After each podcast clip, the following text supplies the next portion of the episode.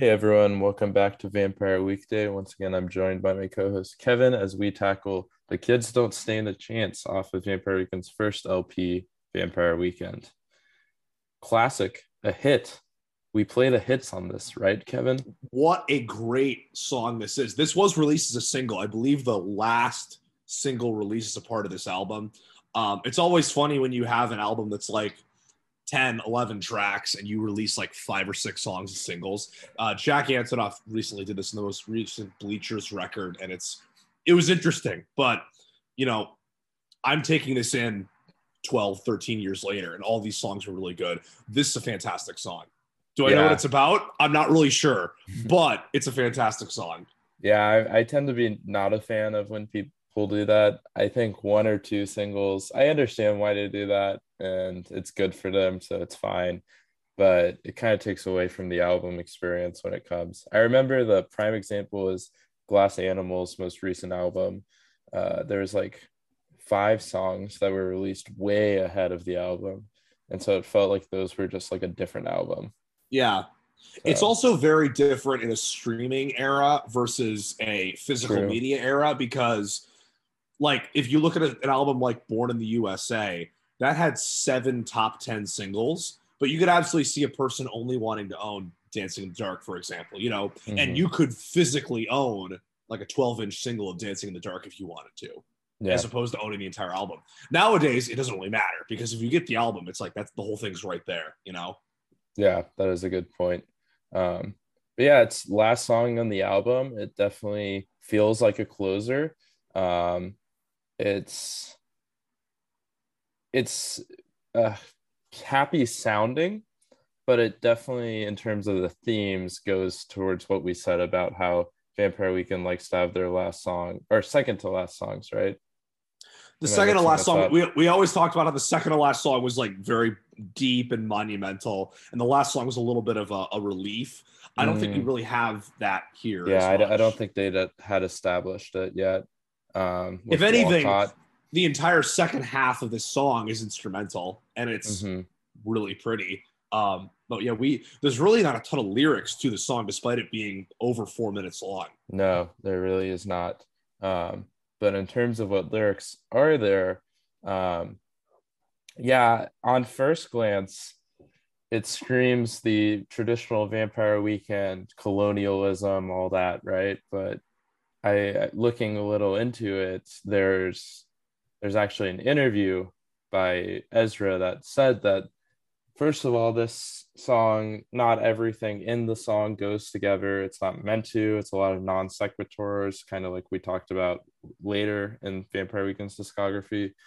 Um, but it's mainly based on him graduating college and questioning why did I study this? Why didn't I study something that would have benefited me more in the long run? Um, and asking himself, does it benefit me more in the long run? Is financial benefit better than emotional well being? So these are the questions that I think the song deals with. Yeah, and it's it's funny when we have a song like this where you know after the song's released, we actually have a good sense of what the artist intended. Um, and we kind of had a similar situation with um, one where it's like we almost know what the song's about, and then it's kind of figuring out how the pieces fit into that. Mm-hmm. We have a similar situation here where you know the our immediate dig at it. I mean, at the beginning of the show might have just been that you know this is about colonialism or whatever because that's it's actually funny that that's like the low hanging fruit or like the easy answer because that's been our default for so many of these. And a number of folks that we saw online did take a stab at that and it's a lot prettier i feel like to think of it as this like kind of fragile and vulnerable looking at wow should i really be doing this with my life? Like am i taking the right course of action? You know like there's there's a great vulnerability to that. I i i, I love that this song is about that you know? Yeah i definitely agree. It's a lot more personal than it would have been if it was some commentary on colonialism like a lot of the other songs. It is interesting. I mean, it could be a secondary meaning. I'm not discrediting that, but it is interesting that Genius kind of took that and ran with it. And, totally. And I was I was surprised. I was like, come on, guys, like dig a little. and honestly, I think if if you don't have the words France and Egyptian in here, there's nothing Yes. there. There's Agreed. absolutely nothing there. Agreed. Um, I think the the most telling point, um, I shouldn't say the most telling point, but I think the come one of the turn and we'll go line by line here, but one of the big turning points in the song is towards the end where we get this. I didn't like the business, but that was at first glance, and you can open that up to anything, right? Um, but to have that as one of the last lyrics on the album is very powerful and very sad, right? Um, to resign yourself to a certain reality, a certain emotional state after experiences, it's tough. And, you know, we all do this at times, right? We all have to grow up a little bit. Um, as much as I wouldn't like to, you have to grow up a little bit. Um, and uh, it's bleak. And this is, might not even be a bad thing, but just to accept that is important and significant. Yeah, yeah, it definitely has um I think your contra vibes in the sense that like someone is growing up and um or we use growing up, but it's, I don't even know if that's the right terminology, but moving on from their revolutionary days and kind of falling into the corporate structure and falling into suburbia. Yeah. Or even just, you know, settling in. Like hmm my parents have had their same jobs for 20, 30 years now. They like what they're doing, they like their lives, but it's, you know, they just kind of been doing the same thing for a while. That's okay. That's not necessarily a bad thing, but you got to grow up. Yeah. Yeah. It's uh yeah, it's definitely seems like a personal, very personally written song for for Ezra. Um and then it's mainly produced by Rostam, which makes sense given the sound structure there. Totally. Um, but yeah, we can dive in line by line. A devastating backstroke all the way from France with shiny, shiny cufflinks, a shirt sleeve to enhance. Um, so yeah, backstroke uh, is another term for backhand in tennis. So a lot of people jumped on that. I I think it's like Ezra said, there's these non sequiturs, but this is part of the song that creates this environment of wealth and of uh, corporatism where it's like, oh, on the weekends we go play tennis at the country club with her, and then like we go out that night to a nice restaurant with her shiny, shiny cufflinks. Um, and I don't really get the shirt sleeve to enhance, but Yeah, I mean, I mean that that to me again, it's it's the whole thing here is you're it's exposition. You know, you're painting a picture, and it's not necessarily all the same picture, but thematically, it's all generally the same idea, right? So even though it might, like you said, it might be non sequiturs, but you are kind of establishing a theme, and I think that's what this this first stanza here does. Yeah. I all the way from France, like you said, is kind of the line that throws people off, makes it seem like, oh, maybe it's colonialism. But I I just thought of like France, there tends to be an idea of kind of elite socialism or like a so, elite socialite there. Um, So that's that's the vibe I got. Yeah, no, I I, I, I feel that as well. And then the first chorus the pinstriped men of mourning are coming forward to dance with pure Egyptian cotton. The kids don't stand a chance. I really want this to be about the New York Yankees, but I don't think it is. I want it to be. I, have a I couple- didn't even link that one bit. We have a couple friends of the program who are big Yankees fans, so if you guys want to get on this, we'd really appreciate it.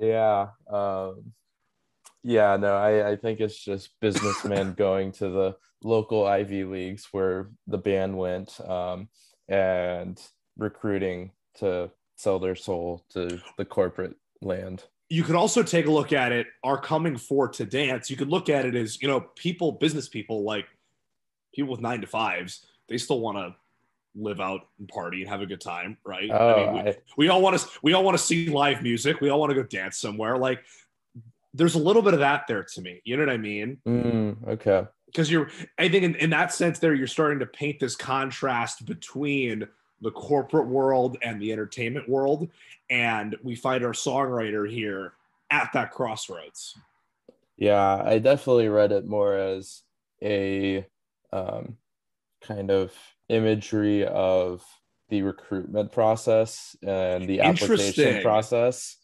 So it's like, oh, we're gonna do this dance where we recruit you and then you apply and you email us like saying and it's like this like fancy elitism dance. I really like that. That's cool And because it just you know my me vibes of the career fair at Notre Oh, Dame that's and exactly what you painted in my mind. Yeah, so we had a we had a big ass career fair at Notre Dame that was actually set up inside the football stadium concourse, and you had a a lot of the same companies came year after year, and you'd have lines of dozens and dozens of kids, and they have great jobs. They're doing well for themselves, but it's a little bit of a resignation to the corporate world. Any way you want to paint it, it's the way it is. I've done it. I have a great corporate job. I like my job, but it happens, right?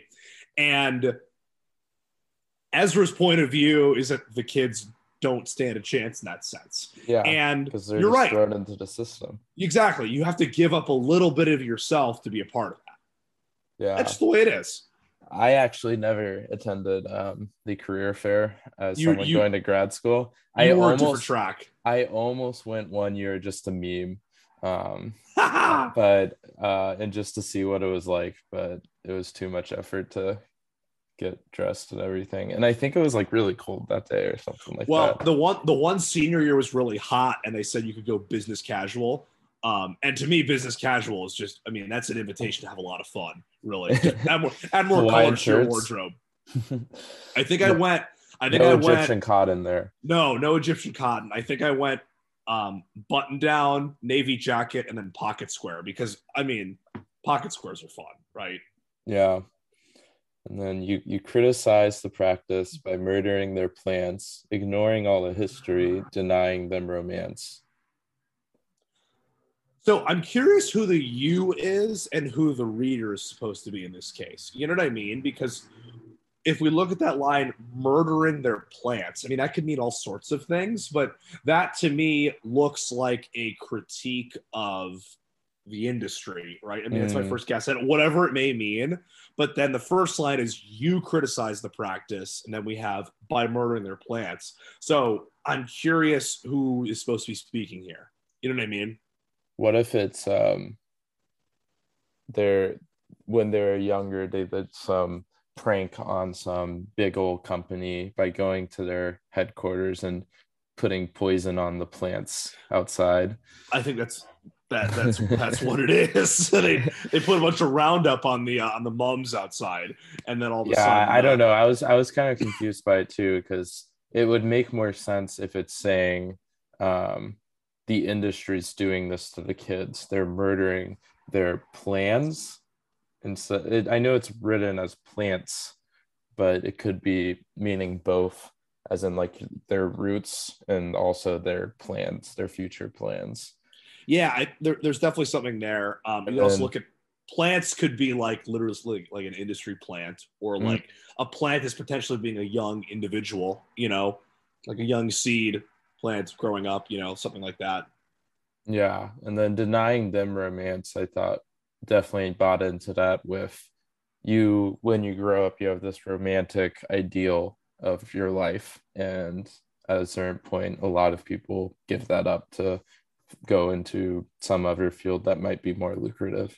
Absolutely. Yeah. And you look at that line just before they're ignoring all the history as almost a Mhm. sense of like, we know this happens, and yet we're going to continue to act in this manner anyway. Yeah, definitely. So yeah, it's it's really unclear because verse three is definitely talking about the person being kind of brought into this corporate world. Uh, so it would make more sense for verse two to follow the same thing. It's just by murdering their plants that doesn't follow that. It's a little tough. Yeah. I'm, not, I'm not really sure how, how we're supposed to read that. Yeah. Then chorus two is pretty much the same as chorus one, except instead of with pure Egyptian cotton, it's $40 million. Is there any significance there? Yeah. I didn't, I didn't find anything about that particular sum of money. Did you see anything? Um, so someone linked it to the cost of security at protest uh, for companies is like a lot of money. and it can get Oh, up to that amount. So like Occupy Wall Street type protests. Oh, like like a private company would pay, or like a bank would pay to protect themselves. Yeah, or even the city would pay to break up the protests or the riots or whatever.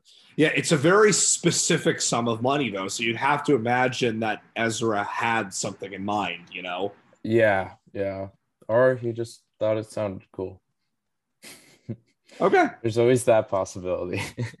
Yeah, I, I, I think he had something in mind. It's just it's hard to track it when it's 13 years later and I don't know. Yeah, totally. And then verse three, I didn't like the business, but that was at first glance. Your pillow feels so soft now, but still you must advance. This is a really nice little verse here. It's great. line. Um, it's it's it, it's just a complete resign uh like I don't know say complete resignation, but like an absolute understanding of like this is how things are now. And the the line about your pillow feels so soft now is I've Yeah. become comfortable in my space, you know. Mhm. And that's just like such a a visceral feeling. We we all know how good it feels to you know lie down in bed and go to sleep, right? Um, and that's just it's it's such a relatable line to talk about. This is how comfortable I feel in my space.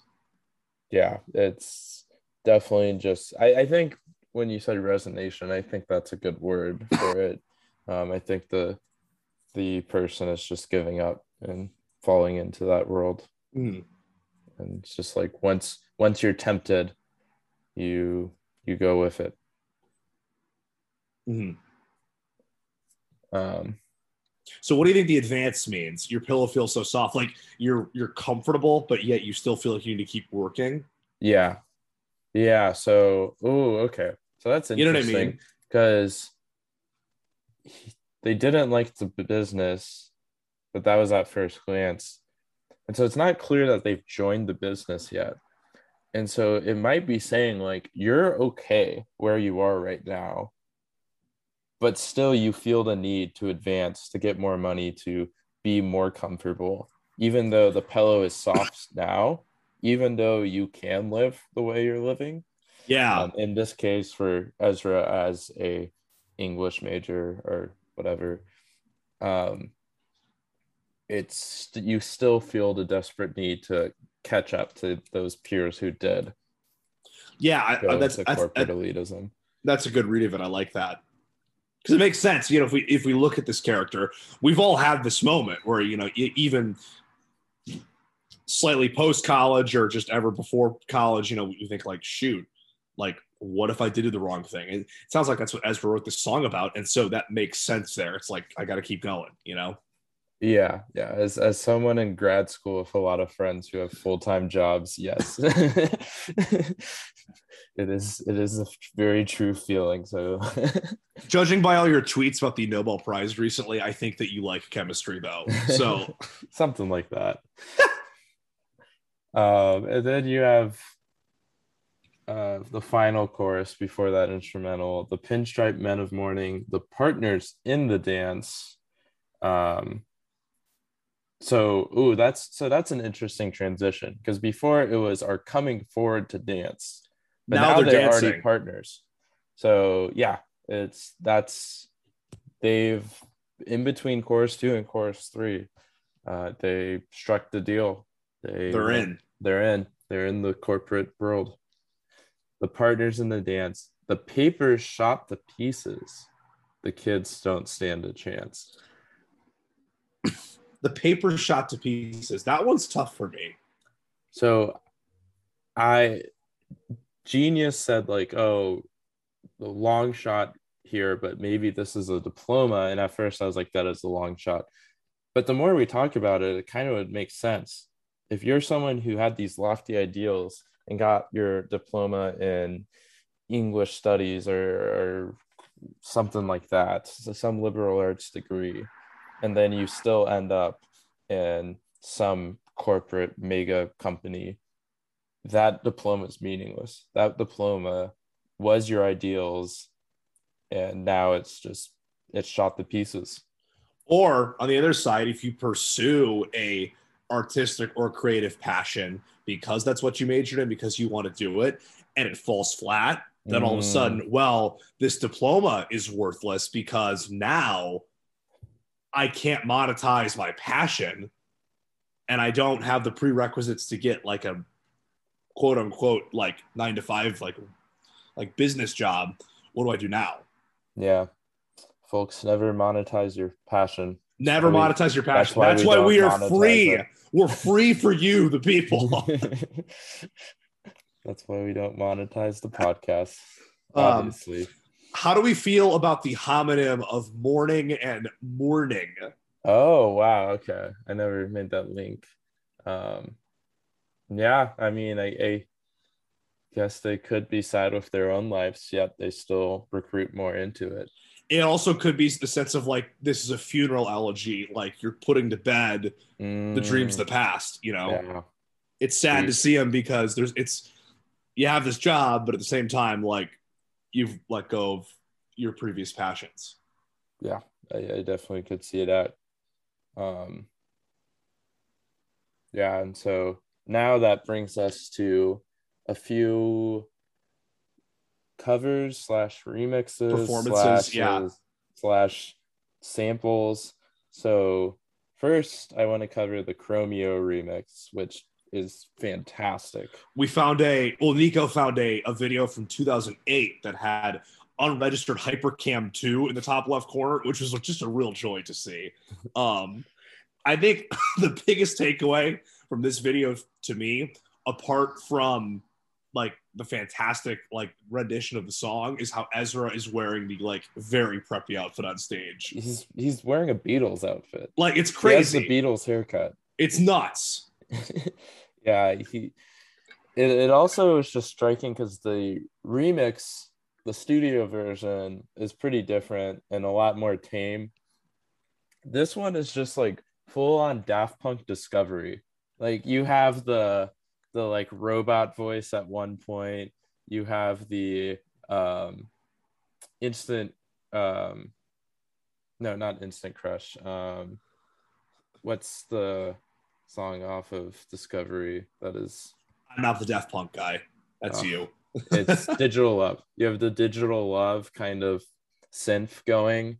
Um and so i thought that was interesting because it's very different than the actual remix um but yeah they partnered with the band chrome the duo chromeo so that's something Yeah, I um we and we know we we've talked about how Ezra has um collabed with Chromeo in the past. They do some great work. Um they're they're they're a good group and this is just this is just fun here.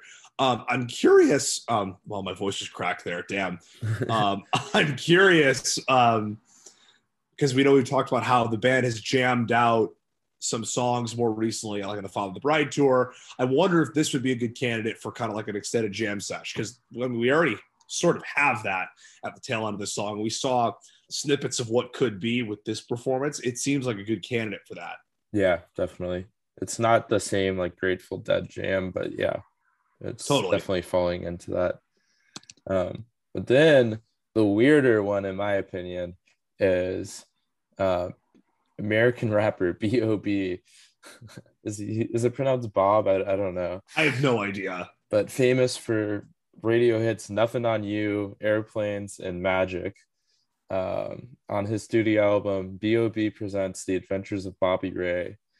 He had the single um, The Kids featuring Janelle Monáe, which just straight up uses The Kids Don't Stand a Chance. Um, and yeah, it's it's it's like it's pretty much a cover, but with some changed lyrics. I actually missed this. I didn't hear this at all. Yeah, it's I'll it's to it afterwards. I don't think it's good.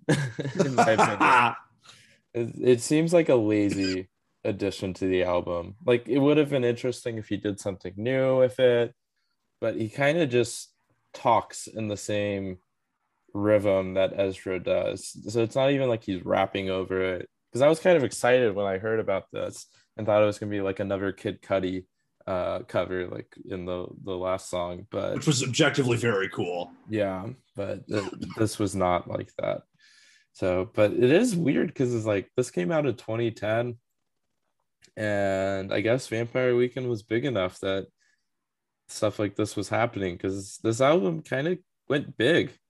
Yeah, I, I really don't have a sense of how big the band was at that time. You do, obviously. Um, but it's always interesting to, to track a band immediately after their debut because what's fascinating to me is we see when we do these LP1 and LP2 songs about how many different performances there are. Mm-hmm. You know, there was um I forget the organization that sponsored those kind of stripped down concerts. Um, um NPR. there was one. No, it wasn't. It wasn't a tiny desk. It was some European outfit because this was like somewhere in Europe. I couldn't tell where. Um, but they had a performance of this song. Um, like they did the late night tour. They were in SNL. Like I mean, they yeah, had they, stuff going, right? They were big, but I just didn't realize they were cross genre big. Apparently so. Because what what alternative band right now is is like that? It's like big enough. Um, yeah. Like, you and I, I are hate kinda, Imagine Dragons, but like them, I guess. Imagine Dragons. I had a good conversation with this. Imagine Dragons stuff is technically classified as like rock. They win like a lot of the categories for rock. Or like Billboard like categorizes them as rock. If you look at top rock songs in the 2010s, first of all, don't look at top rock songs in the 2010s. It's not good. Um, also, like you and I are like, oh, I don't want to say tainted. The Killers, I would say. Um, I don't know if you want to throw Haim in there, but they were nominated for album of the year. True. I mean, that's I don't know if they're alternative, quote unquote. Um, Thundercat's touring with the uh, Chili Peppers. Your boy got tickets to see that, so I'm excited about that. Um, he's kind of becoming a big deal. Um, yeah. Um, but other than that, like you're right, there's not a ton of like mainstream crossover from the alternative world. Phoebe's yeah. trying; she's not really there yet. Um, but it's it's just not there. You're right. Yeah, so that's kind of why I was surprised. Um, yeah, it's just alternative doesn't really go into rap much, but um, Death Cab for Cutie was featured on Chance's album that we don't speak of. Oh, that one. That's right. Yeah. um, there were some good songs on that. There were a few good songs. I wouldn't know. I listened to it like one time. It was I couldn't do it again. I listened to it one time all the way through, and it's like the guy who made Coloring Book. Okay, he bought a house in the suburbs, like Mister, like Mister South Side, Mister 79th Street. He had a he had a condo in the Loop, uh, which is like fine, whatever. And then the dude like he gave he he got a freaking house in the burbs. Um, the, Rag on him, it, Chicago man. It's terrible. It's actually terrible. the, the, dude gave up. Yeah, I I just remember that album came out, and I was so excited to listen to it based on Coloring Book being so good that I was driving somewhere with my mom, and I was like, I'm gonna put this on. It just came out. And my mom was like, Is this supposed to be good? I'm like, No. I'm trying to think. I liked do You Remember was the song that featured Death yeah. Cab for Cutie. And I actually yeah, did like was, that. that was I like that track. Uh, the one with John Legend, All Day Long, is actually kind of a banger. Um, there was nothing else redeeming on there because the mm-hmm. skits were like bad. Yeah. Um, it just felt like a bad Kanye, early Kanye impersonation. Exactly. Um, the good thing is there's no such thing as bad early Kanye because I mean, y'all know how we, y'all know how we feel about Kanye. Yeah. Um, I told Nico I was, I was, the man who still hasn't listened to Donda full through. Hey, I was I was watching I was watching Sunday service performances this morning. Okay, still unforgivable. My friend my friend group in Chicago is a bunch of Yay stands, so it's it's gonna happen eventually. Um, no, it's bad. It's really bad. I totally get it, but it's like I'm trying to get utility out of the other Kanye albums while I still can. I I think I've listened to Donda probably it's definitely double digits. See, that's I'm happy for you. but folks, we're talking to the guy whose favorite Kanye album is Pablo, which is not a bad thing. I mean, it's that's just, mine too. No, that's what I'm saying. No, that's what I'm saying. Yours is. Oh, okay. My favorite is College Dropout. So we're okay. just two different types of Kanye fan here. That's okay. True. It's just I'm trying to chase whatever happened in 2004. Mm. Did you at least and listen to the Lauryn Hill joint? Shame. This, this is Same. bad. This is, this is this is I'm not even confirmed wavy anymore. No, you you've really lost the label. You'll have to regain it before the pod ends. It's true you only have the- like like 12 weeks to do it. because the the podcast itself is confirmed wavy, but um, I guess I'm but not, not all co-hosts. so so all co-hosts are confirmed wavy, but some co-hosts are more wavy. more wavy than others. yeah, it's, it's like Animal Farm. exactly. Oh boy. So yeah, final thoughts on the song. Great song. Really, really good song. Yeah, it's it's might be my favorite off the album.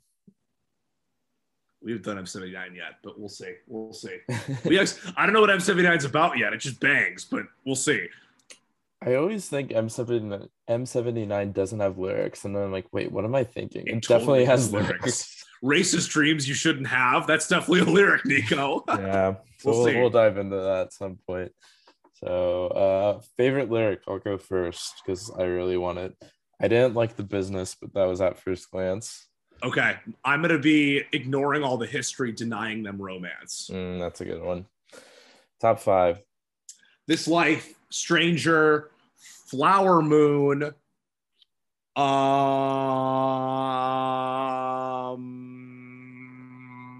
unbelievers, and kids don't stand a chance. Hmm. Flower Moon, uh, Spring Snow, uh, Kids Don't Stand a Chance, Ottoman, and um, what's the Modern Vampires one I keep saying? Everlasting arms. Everlasting Arms. I wasn't gonna feed it till you asked before but I, I knew you were looking for it. Yeah. um, so hat for this week, have to go with an A&M hat. So maroon. Punks. A&M in the state of Texas um, little little logo going, but defeated number one Alabama. Had no hope going into that game. I Yes, actually yeah. tweeted saying watching the A&M and Notre Dame game simultaneously because I like pain, and then both of them won. So who knows what I know? So today's the 10th. Um, October 9th, 2021 was probably the best overall day of college football I've ever seen.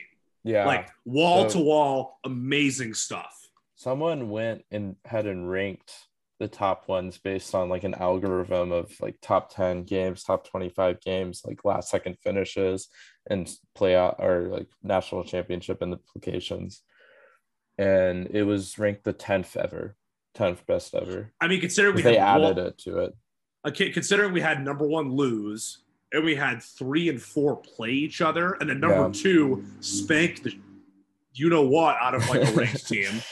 keep it Um, family friendly Cincinnati's number three now, Nico. Yeah, this is crazy. uh, I, Iowa is two. oh that one's even crazier That's just absurd. i don't blame them for ranking them too but What who else do you put there? I mean, yeah, they won the game. I mean, do you want my honest opinion on who's the second best team in the country? It's Bama. Yeah. Yeah. it's still And Bama. Number three is probably Ohio State. Yep. Yep. In That's terms of, like, if you put them the them. If you put them on the field right now, um, yeah, I'd probably put Iowa fourth before Oklahoma. But I I, mean, mean, if you want- Caleb if- if- Williams. if you, if you want to have this conversation, I would put I would put Penn State above Iowa, but Penn State lost the game yesterday. True. I don't know. I don't. I don't. I don't. I'm not that high on Penn State. But anyway, yeah, the number one uh, ranked college football Saturday of all time was actually the Bush Push Saturday. Oh, I don't know what Yeah, else Apparently, happened. that there day. were a bunch of other things. Okay, Yeah. So, song for next week is Hold You Now. Oh, beautiful. So tune in next week to hear us cover the first song off of Father of the Bride. Take it easy, folks.